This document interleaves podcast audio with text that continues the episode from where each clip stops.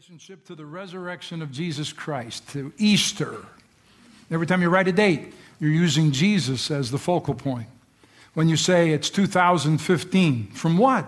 From the birth, death, and resurrection of Jesus Christ. Why? Even atheists refer to Jesus every single time they write down a date. Yeah. Because the resurrection of Jesus accomplished different things. It split history into AD and BC. But the first thing it did, it validated Jesus' identity. It proved that he claimed to be. And throughout history, lots of people have claimed to be God. And they've claimed to be God's own prophet and whatever their title was. They're all dead. But Jesus said, I'm going to prove that I am who I say I am by letting them put me to death, die on a cross. Then I'm going to show up three days later alive in fact, I'll walk around Jerusalem for another 40 days after that. Can you imagine walking down the street? You were one who put him on the cross, and he's back, and he's back. wow. And Jesus also proved by the resurrection that there's life after death. That death is not the end of the story. And Jesus gives us a model in his death, his burial, and his resurrection. He gives us the model of how to handle pain in life and to overcome life's challenges. In 1 Peter, it says, God called you to endure suffering because Christ suffered for you. He left you an example so that you could follow in his footsteps. In other words, through Jesus' death, his burial, his resurrection, he modeled what you should do in the worst days of your life. When you go through those tragedies, terrible, pain filled conditions, days of doubt and depression and despair, he said, Follow the model of what Jesus did and what he suffered. And let me explain Jesus' death, burial, and resurrection happened over a period of three days. Friday was the day of pain and suffering and agony. Saturday was the day of loss and grief, confusion and misery. Sunday was the day of joy and celebration and victory. And here's the thing in your life, you're going to go through all three of those days over and over and over again. Some of you right now are in the day of pain. Some of you right now are in the day of confusion and doubt. And you think, I haven't the slightest idea of what I'm supposed to do next with my life. Well, you're going to get to the day of joy. You will come out of the time and season you're in and you will fulfill the purpose for which God made you. But you're often going to go through these three days. And, and when you do, you're going to ask three fundamental questions What do I do in my days of pain? How do I get through my days of doubt and confusion? And how do I get to my days of victory? And that's how we're going to, what we're going to look at today on Easter Sunday morning. Everybody here needs this message. You might not be in a problem right now, but you will have a tragedy you will have a loss, a major loss, at some point in your life. And if there's any week you need to take notes, this is that week. So, all of you got one of these worksheets.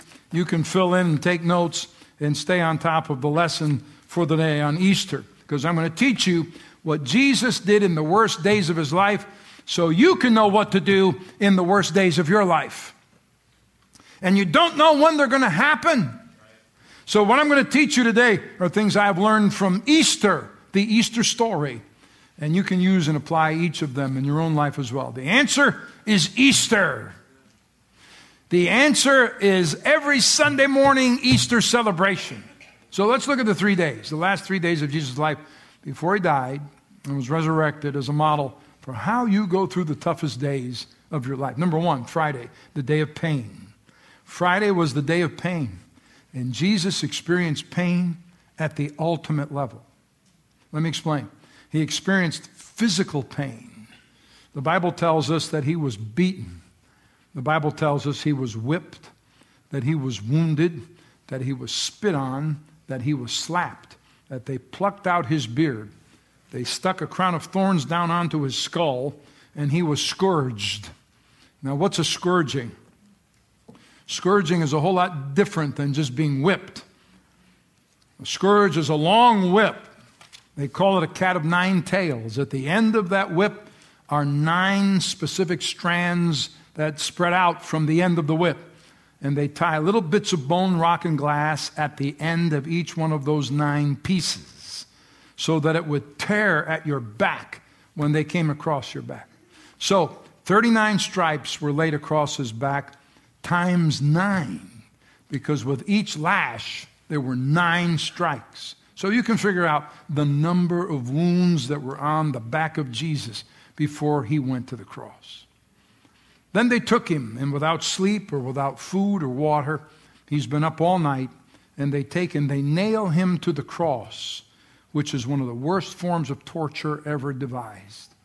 I don't have time to get into the explanation of it, but the death of crucifixion is a death not only of bleeding out, but also of suffocation. And that's why they would break the bones of your legs so you could no longer push off on your feet any longer and you could not breathe. Jesus experienced the ultimate in physical pain. Jesus also experienced the ultimate in emotional pain and psychological pain because the death on the cross was a death by humiliation. How would you like to be stripped naked, nailed to a cross, and then people stand around and watch you die by inches. It was a death of humiliation, a death of degradation, a death of shame. He went through the pain of being rejected. He went through the pain of being personally betrayed. And many of you know the pain that that causes psychologically, emotionally. He experienced that. But then there was another level of pain that none of us has ever experienced to his degree. Jesus experienced spiritual pain. Jesus died on the cross for all the sins of the human race, which means he took the guilt of every evil crime and every ugly sin of all of human history. All that guilt was laid on him at one point. You know how bad you feel if you're guilty over one indiscretion. How would you like to carry the guilt of every murder, every rape, every child molestation, a Holocaust, every genocide? every evil thing, every inhumanity to man, he took all of that guilt on himself. And he went through the hell of separation from his Father, so much that he cries from the cross, My God, my God, why have you forsaken me? So we've never experienced that kind of intense physical, mental, and spiritual pain combined. So I want you to watch a clip so maybe just visually for a few moments, you can see the pain and agony of being put in the position by choice to carry our sins all the way to the cross.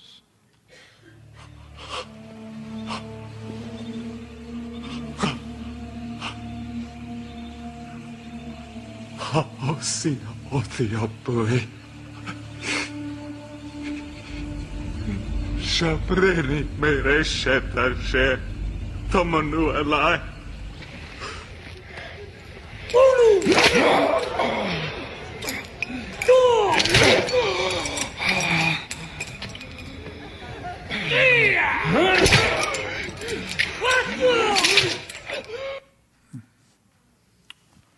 One thing you can be certain about Jesus is this he understands pain and he sympathizes with it. And the Bible says in Hebrews 4 Jesus understands our weaknesses, for he faced all the same trials and temptations that we do, yet he never sinned. The Bible says in Hebrews 2 since Jesus went through suffering and temptation, he knows what it's like when we suffer and are tempted, and he is able to help us. So, what do you do in your days of pain? You do two things that Jesus did on the last day of his life. You need to write these down. These two things that Jesus did, he modeled for us to do as well. So follow his example. First of all, reach out to your friends. That's the first thing that Jesus did. Their presence can be helpful in your life in sharing your pain.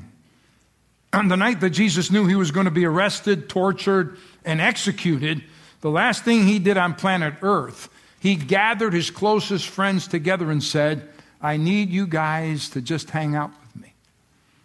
I'm not looking for advice. I just need you to be with me. It's called the ministry of presence.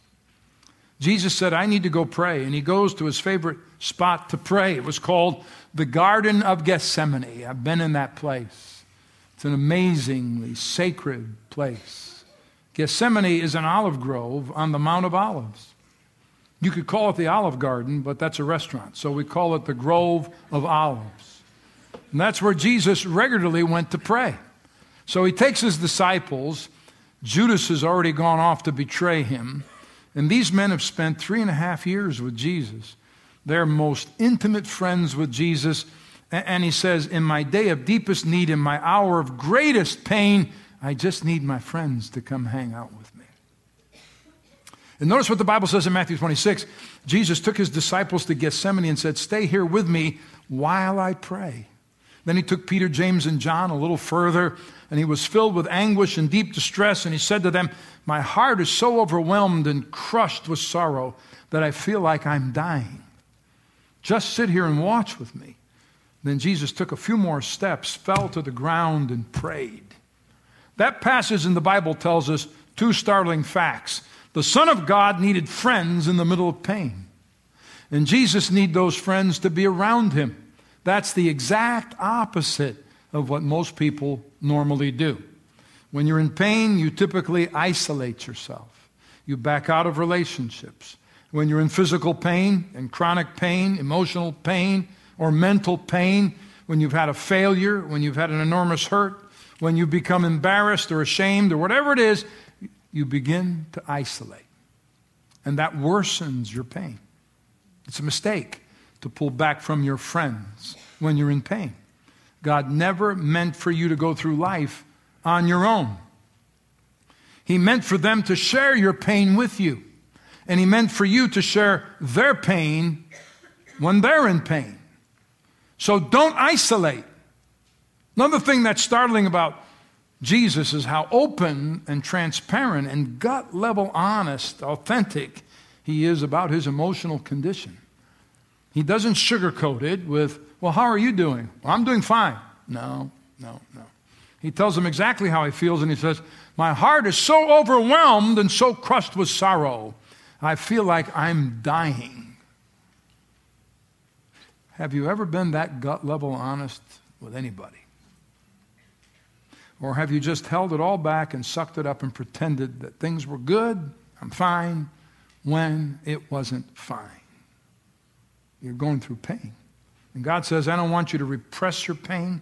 I don't want you to suppress your pain. I don't want you, I, I don't want you doing that. I want you to express your pain to your friends, and I want you to confess your pain to me. You've got to get it out. Galatians says, carry each other's burdens, and in this way, you fulfill the law of Christ. So, what's the law of Christ? Love your neighbor as yourself. The Bible says, I'm commanded by God to be there for you when you're in pain. And you are commanded to be there for me when I'm in pain. We're to carry one another's burdens, and that way the load is halved. You were never meant to go through life on your own. So if you're not in a small group, I actually worry about you as your pastor because you don't have a safety net that's going to carry you when the rogue wind begins to blow in your life. Who's going to help you out when you face a tragedy? Who's going to be there for you? There are very few who have an excuse to not be associated in a small group. I would encourage you, make the decision today. Starting next Sunday, I'll be in a small group on the campus or maybe off campus because it's inevitably going to come a day of great crisis in your life. You don't know when you're going to hit the wall. So you start by reaching out to friends and building a network just like Jesus did. Friends are essential. But remember, friends can't be there all the time. God can, but friends can't. Friends can be there and they can feel your pain, but they can't understand the real depth of your pain like God can. Friends get tired, God never gets tired. The fact is, Jesus' friends in the Garden of Gethsemane that night in his hour of deepest need fell asleep. But at least they showed up. But God never gets tired.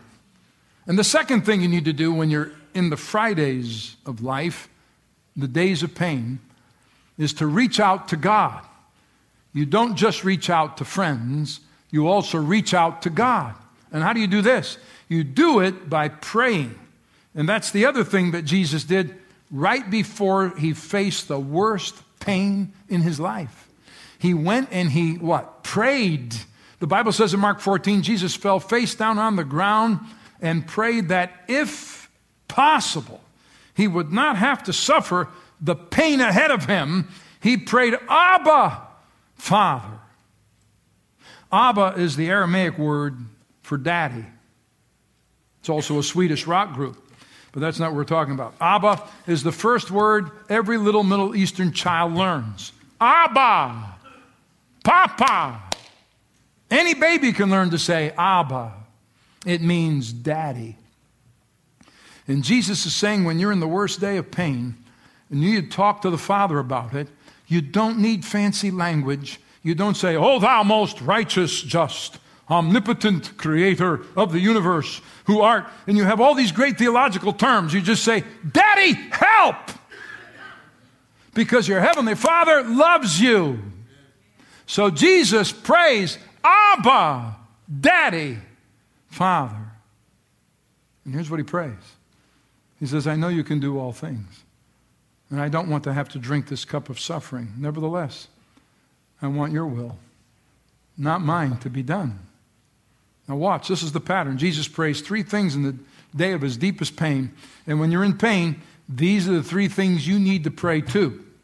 Because when you're praying to God and your heart is breaking and you don't know which way to turn, three things Jesus prayed. It's the Gethsemane prayer. And let me ask you, if you haven't already, you will have your Gethsemane.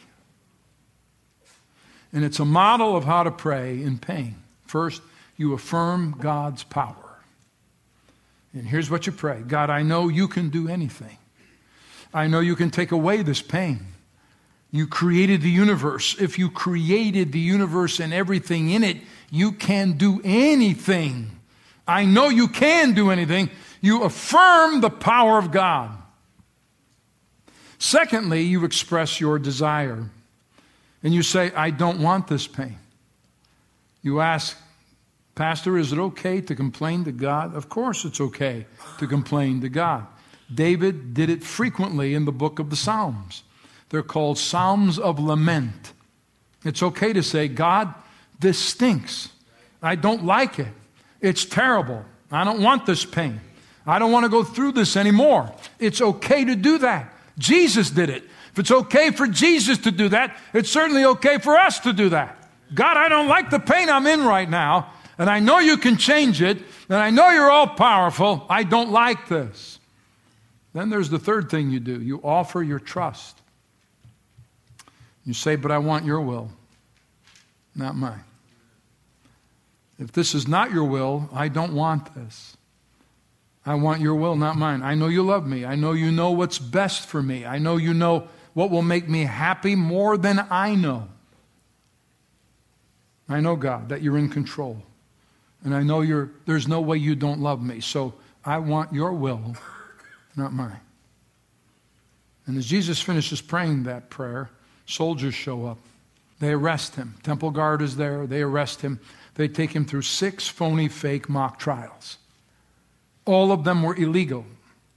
Three of them were Jewish trials, and three of them were Roman trials, and they were all night, which were all illegal according to both Jewish law and Roman law. You didn't have a trial in the middle of the night, they were just shams. And then they tortured Jesus and all kinds of torture. They spit on him, they slap him, they beat him, they throw a crown of thorns deep into his skin, and they nail him to a cross, and he dies, and they put him in a tomb that is carved out of the side of a hill. That takes us to Saturday, the day of confusion. Saturdays of life. Fridays are the days of pain and suffering. Saturdays are days of doubt and confusion. Imagine how the disciples felt when they saw the Messiah, the Son of God, crucified by the Romans, taken down, put in a tomb. Then the Romans seal the tomb and set their guard around it. They're going, What just happened? They're thinking, we know Jesus could have come down off of that cross at any point because we watched him do these amazing miracles for three and a half years. I mean, there were so many things he did. There are not enough books in the world, John said, to record them all. We saw him heal the sick. We saw him give sight to the blind. We saw him raise the dead. We saw him walk on water. We saw him calm storms and control the weather. We saw him do everything. If he created the universe, God could do anything he wants to in this universe. Jesus could have come off that cross at any moment. But it was not the nails that held Jesus to the cross, it was love. It was his love for you and me. It's what he came to do.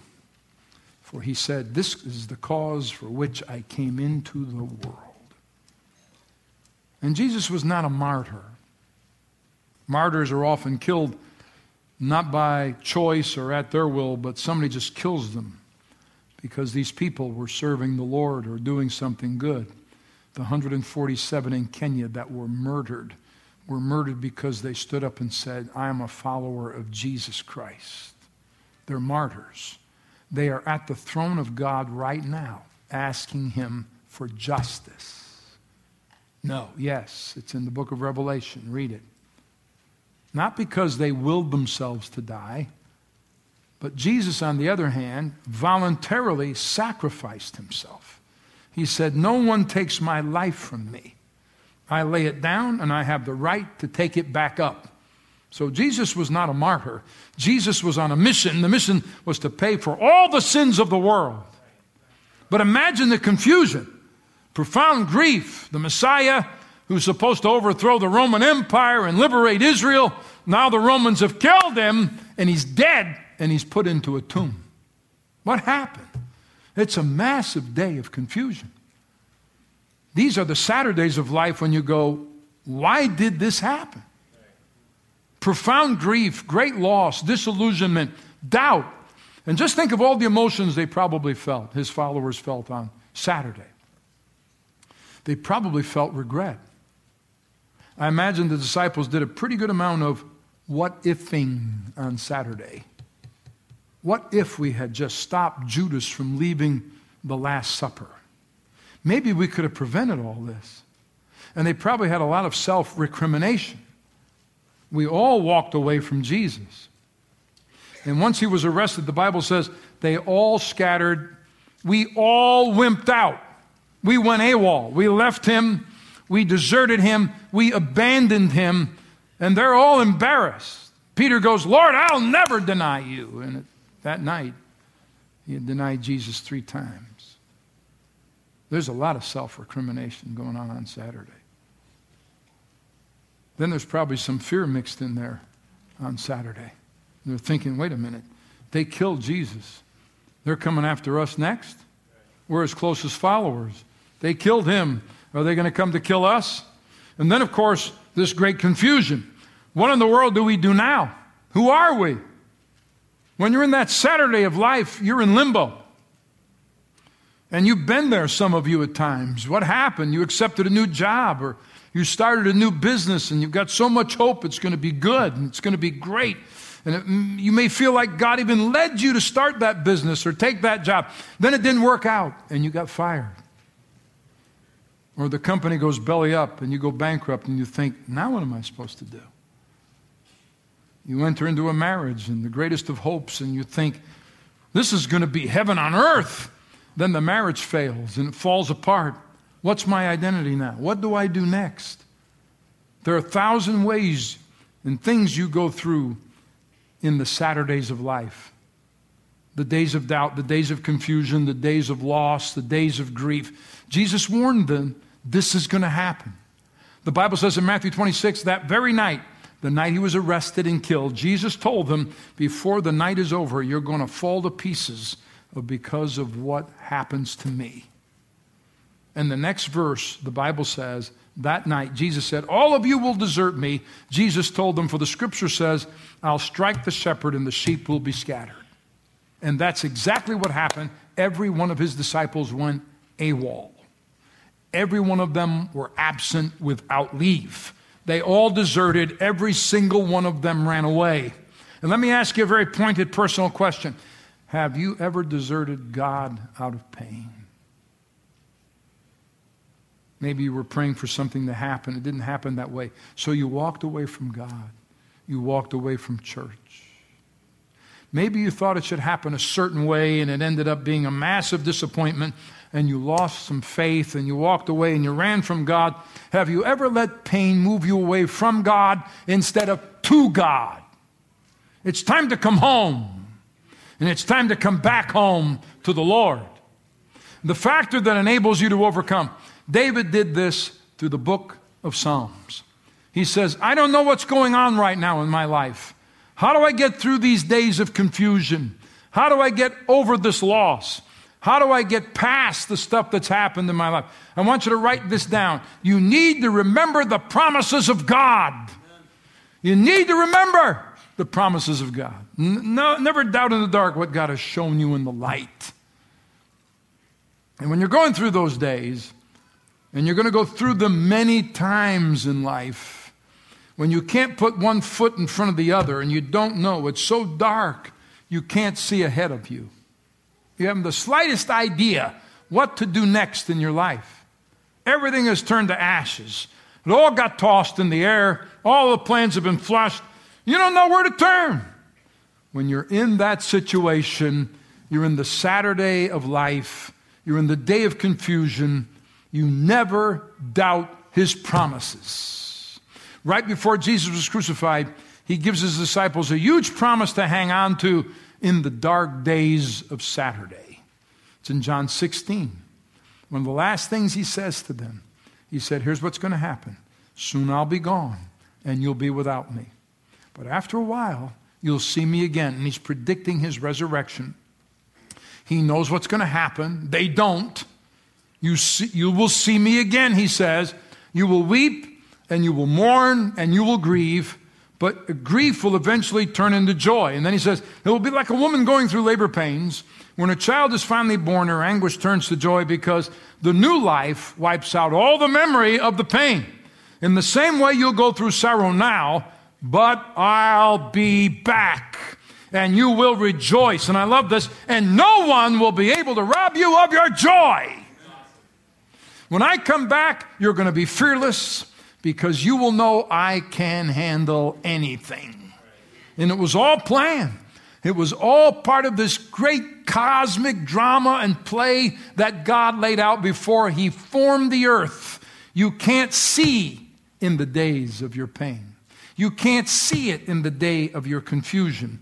But it's all a part of the plan, and it's a good plan. And when you see that plan, you'll notice what, what, in ways that no one ever imagined, the stuff that God had going on that you never imagined going on. And no one will be able to tear the joy out of your heart when you step out of those moments into the purpose for which God put you here. I don't know what you're going through right now, but I'll tell you this. You need to become a promise person. What's a promise person? You need to know and claim the promises of God. In this book, the Bible, there are over 7,000 promises of God to you. Most people, even those attending church, don't know them. If you don't even know them, you cannot claim them. And if you can't claim them, they're like checks that have been sent to you and they're piling up in your mailbox. And you can't use them. And how do you know when you don't know the promises of God? you're in the dark. And it's real simple. Here's a warning sign. It's common to many, even in the church. When you don't know the promises of God, do you know what you do? It's called worry. Any of you familiar with that word? Because when you don't know what God has guaranteed to take care of in your life, you act like it all depends on you. And you worry and you stress out and you have panic attacks and you get all upset and you get anxious and you're overpressured and you're stressed in every kind of way and you're worried because you don't know what's covered in the owner's manual. And he's got it warranted and you don't even know it's covered. We know that God sees everything you go through. We know that God cares about everything you go through. We know that God grieves when you hurt. And the only reason you have sorrow and grief is because you're made in the image of God and God grieves. He sorrows. The Bible tells us he weeps. And when he sees inhumanity done by humans to other humans, he's grieved by that. He weeps and he's sorrowful for the way that humanity treats other humanity. We know God loves us unconditionally. We know that God is close. We know that God wants what's best for us. We know that God can bring good even out of bad, even out of evil when we give Him all the broken pieces. Anybody can bring good out of good, but God specializes in bringing good out of bad. God loves to turn crucifixions. It's over into resurrection. No, it's not. It's not over. And when you don't remember the promises of God, you worry. Some of you gone through a personal train wreck, maybe at work, in marriage, in your health. It looks like everything's turned to ashes in your life. Nothing to show for it. Put all this work in, got nothing to show for it. If that's the way you feel, God has a promise for you. It's one of those 7,000 it's in Isaiah 61. He says, To all who mourn in Zion, I will give beauty for ashes, joy instead of mourning, praise instead of despair. That's a good promise when you're in the darkest days of your life. And one of those 7,000 promises that has helped me throughout my years. Isaiah 43. It says this When you go through deep waters and great trouble, I will be with you. When you go through rivers of difficulty, you will not drown. When you walk through the fire of oppression, you will not be burned up. The flames will not consume you, for I am the Lord, your God and Savior. That's a promise. You need a Savior. And the only way you're going to get from the days of pain the Fridays of life and get through the days of confusion, the Saturdays of life, and get to the Sundays, the day of joy and victory, is you need a Savior because you cannot resurrect yourself. Sorry, you don't have the power to do that. You need to turn to Him. And if you trust Him, you'll get to Sunday, which is the day of joy. On Sunday morning, a couple of women come to the tomb. I read it to you earlier. They came to anoint the body of Jesus. They came to mourn. And they're going to mourn before the tomb and, and remember the greatness of Jesus who's now buried. And it says, As dawn was just arriving, the sun was just rising, but the sun had already risen. And when Jesus shows up, listen, he starts showing up first to the women. Then he shows up to the disciples. And then he shows up to a bunch of other people. Over the next 40 days, he shows up over and over. And he sits down and has meals with his disciples and with others. He goes fishing with people. He breaks bread and has communion with others. One time, he had a several hour discussion. Over 500 people were present at one time to hear him teach when the disciples saw Jesus, he walks into the room where they're gathered. Okay, that's a game changer. We're not afraid any longer. We're fearless. Why? Because you can kill us, but we know we're coming back to life. We're not worried about that any longer. And within 50 days, Jesus' disciples start spreading the good news that lives can be changed. There's power in the name of Jesus and it starts spreading all over the Roman Empire. Eleven guys begin. There are 120 gathered in the upper room, including the mother of Jesus. And then on that, that same day, as dawn breaks, a 3,000 people give their lives to Jesus in Jerusalem. And within 100 years, it becomes the faith of the Roman Empire, and Caesar is a Christian. Why? Because they're fearless and they're confident because they have seen the Lord and their joy was contagious. And that gets us to Sunday, the day of joy. How do you get to those days of joy? You rely on the power of Jesus. You can't get there on your own because it takes a lot more than self effort. You don't have enough effort to get there.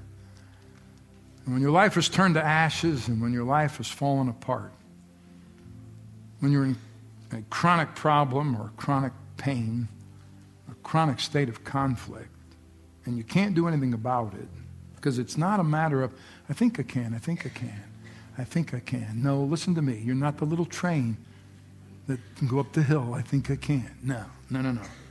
You cannot resurrect yourself. You need a Savior. God has to do it for you. That's why it's called salvation. If you could do it on your own, then Jesus coming to earth and dying on a cross is a total waste. If there was any other way that you could get to heaven without somebody having to pay for your sins, don't you think the Father would have chosen a simpler way rather than letting his Son die a humiliating death on a cross? There was no other way. Let me summarize this quickly. To get through the worst days of your life, you're going to have to do three things. You're going to have to reach out to the presence of Jesus. You're going to have to remember the promises of Jesus. But you've got to learn them before you can remember them. And you're going to have to rely on the power of Jesus. When you do those three things, it's a game changer. Anything is possible now. Anything. Jesus said it like this in John 11. Jesus said, I am the resurrection and the life. Whoever believes in me, even though they die, they will live again. I give them eternal life for believing in me, and they will never perish. Which means they will never go to an eternal hell. And what that verse says is death is not the end of the story for a follower of Jesus. We have hope. We who were hopeless now have hope. Jesus said, I am the resurrection and the life. And notice the words, I am. No other entity, no other saint, no other person. Jesus said, I am the resurrection. Jesus didn't say, I'm going to point you to the resurrection, or I can teach you about the resurrection and life, or let me just kind of show you the way. No. He said, I'm it. When I'm saying to you the answer to all your problems and getting out of the days of pain through days of chaos and confusion and into the day of joy, the answer is not a principle, it's a person. It's Jesus. So you don't need religion and you don't need ritual. What you need is a relationship to Jesus Christ. That's why Paul said, I want to know Christ. So, my prayer for you this Easter is Ephesians 1. It's a prayer that, as your pastor and somebody who loves you, I've been praying this prayer for you for this day. And it says this I pray that you will begin to understand how incredibly great his power is to help those who believe him. It's the same mighty power that raised Christ from the dead. And right here, we ought to be jumping for joy. This is the prayer that you will begin to understand how incredibly great his power is to help those who believe him. Then he tells us what it is it's the same mighty power that raised Christ from the dead. The same power that raised Jesus from the dead is available to you, to me, on a daily basis. And if God can raise a dead body, he can raise a dead marriage. If he can raise a dead body, he can raise a dead career. If God can raise a dead body, he can raise a dead relationship. He can do anything. It's a brand new start with the power of God in your life. That's why Paul said, I want to know Christ, not know about him. I want to know Christ. I want to know the power of his resurrection. And I want to know the fellowship of sharing in his sufferings, becoming like him in his death. So he says, if it means going through tough times, so be it so I can get to know Jesus. If that's what it takes, so be it. I want to know Christ and the power of his resurrection because that is what matters most. Not the chocolate bunny rabbit and not the eggs. That's all fun and that's all good. I, nobody likes eating the ears off the bunny more than I do.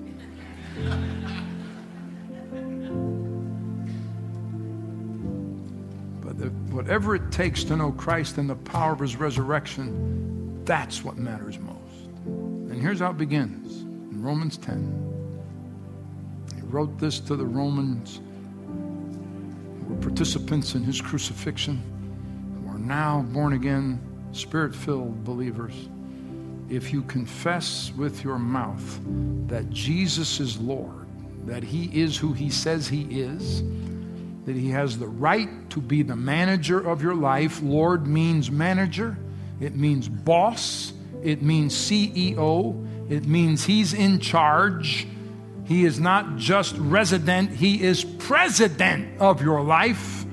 If you confess with your mouth that Jesus is Lord, and if you believe in your heart that God raised him from the dead, you will be saved.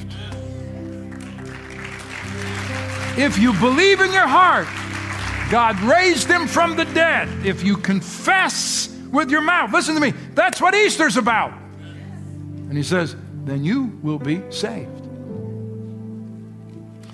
And by the way, that's one of those 7,000 promises. Have you claimed this one yet? Have you claimed that one? If you haven't, you need to do that right now. That's what Easter is. Happy Easter. Stand to your feet and give God some thanks in this place. Come on.